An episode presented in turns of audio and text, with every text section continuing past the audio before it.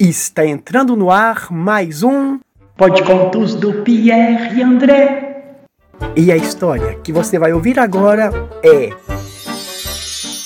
Asa de Papel. Texto e ilustrações de Marcelo Xavier, editora Formato.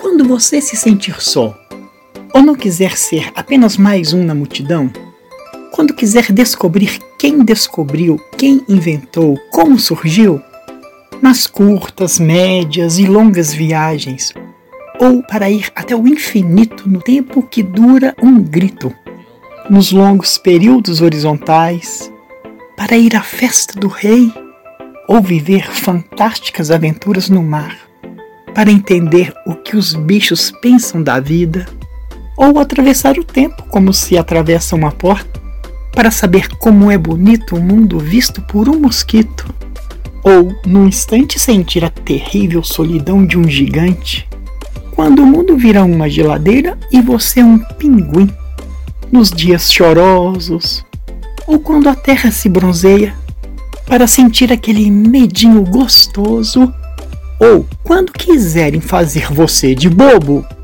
leia um livro. E essa história entrou pela porta da sala e saiu pela janela.